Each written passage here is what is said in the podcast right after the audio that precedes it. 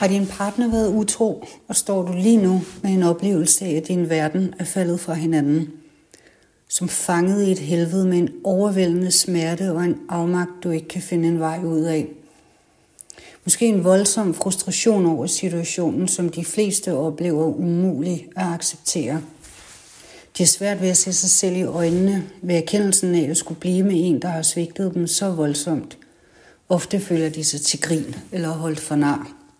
Men de er heller ikke klar til at sige farvel og vende sig om at gå. For mange synes det er helt umuligt at nå frem til en accept af den situation. Det er en voldsom afmagt. Og en oplevelse af at være splittet imellem at skulle vælge mellem egen værdighed eller kærligheden.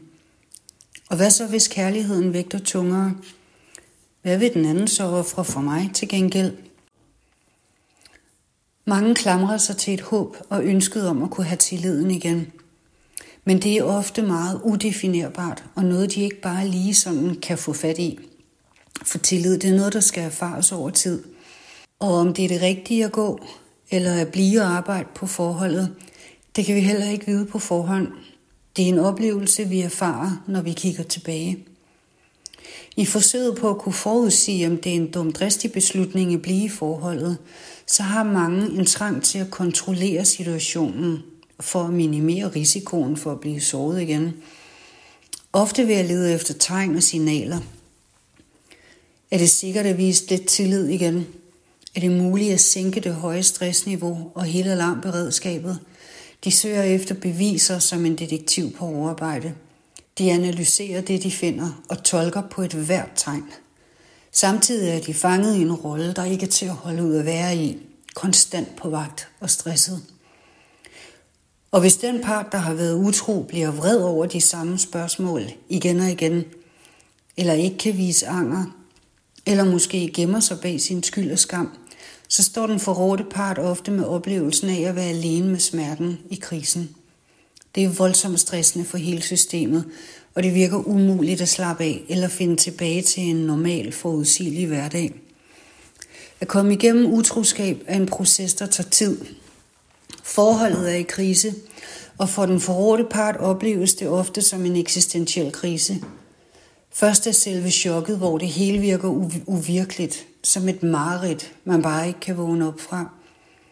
Chokket bliver ofte efterfulgt af voldsomme og overvældende reaktioner, der pendulerer mellem angst og vrede og jalousi og sorg og håb og afmagt. Følelserne og reaktionerne de kan i starten skifte fra minut til minut, men med tiden stabiliseres de efterhånden, som de bliver reguleret. Selvværdet kan også få et ordentligt hak. Livet kan opleves meningsløst og håbløst, og en voldsom nedtrykthed kan melde sig.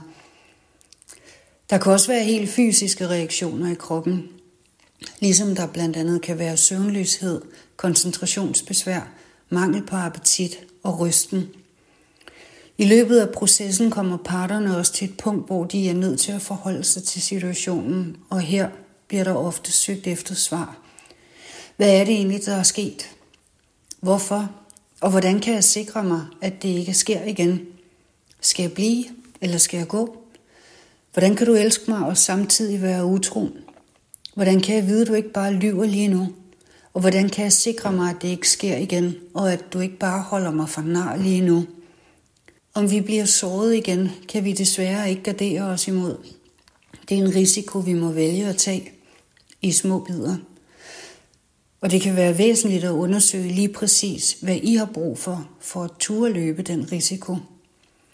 Senere i processen kan det også være vigtigt at undersøge, hvad var det, der gik galt? Hvordan havde I det egentlig sammen inden utroskaben?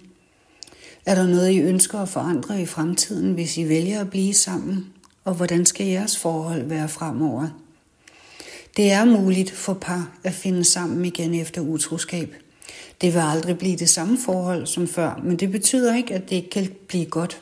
Nogle gange kan det endda blive et bedre forhold end det, der var før, men det kræver naturligvis, at I er villige til at arbejde med det. Jeg hedder Cirkeline, og jeg er parterapeut, seksolog, psykoterapeut. Jeg har klinik i København K, og jeg arbejder til dagligt med par, der har oplevet utroskab og har det svært i forholdet.